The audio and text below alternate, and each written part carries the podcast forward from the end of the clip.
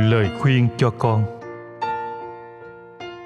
Nếu vấp ngã hãy tự mình đứng dậy. Cuộc đời này luôn đầy rẫy trong gai. Ngẩng cao đầu mà bước tới tương lai.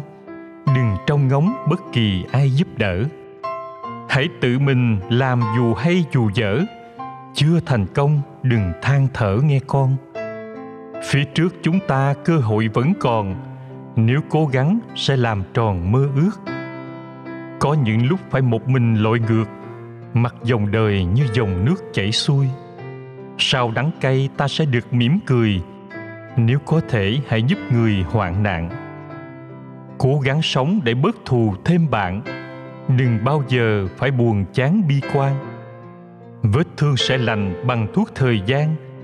Không được quên thuở cơ hàng khốn khó. Yêu đồng loại và yêu chúng sinh cây cỏ sống có tình để cho gió cuốn đi. Vui lên con gạt bỏ những sân si và hạnh phúc với những gì đang có.